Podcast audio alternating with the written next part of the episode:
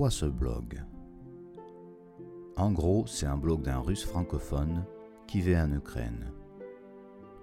L'idée m'est venue suite aux coupures d'électricité qui font maintenant partie de notre quotidien à Odessa comme dans toute l'Ukraine. J'ai soudainement commencé à écrire mes témoignages dans un carnet avec un stylo et directement en français. Je tiens à remercier Françoise Valmac de RTBF qui a pris quelques morceaux que j'ai enregistrés en tant que messages vocaux pour leur émission La Première.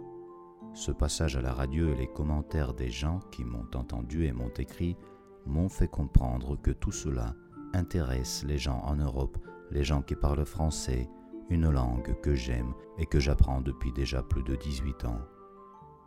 Ils m'ont aussi demandé comment pouvaient-ils nous aider, ce qui m'a fait énormément chaud au cœur.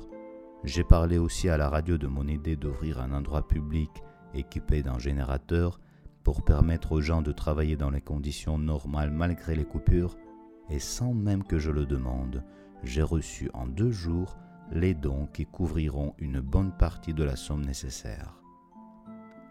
Alors, me suis-je dit, pourquoi pas un blog où je continuerai à partager avec les gens qui nous soutiennent notre quotidien au dessin?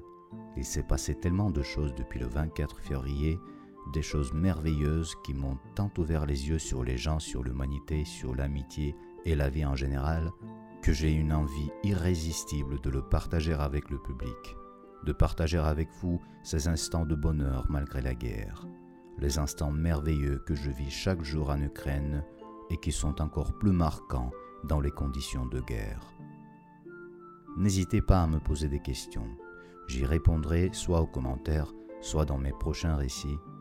Et je vous remercie, toutes et tous, vous qui êtes avec nous depuis le début de la guerre.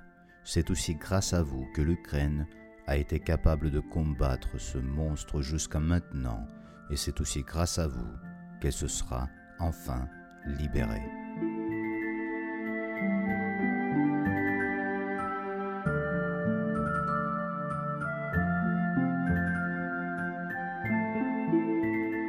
Vous avez écouté le podcast d'Artem Savart. Retrouvez plus d'infos sur savart.blog.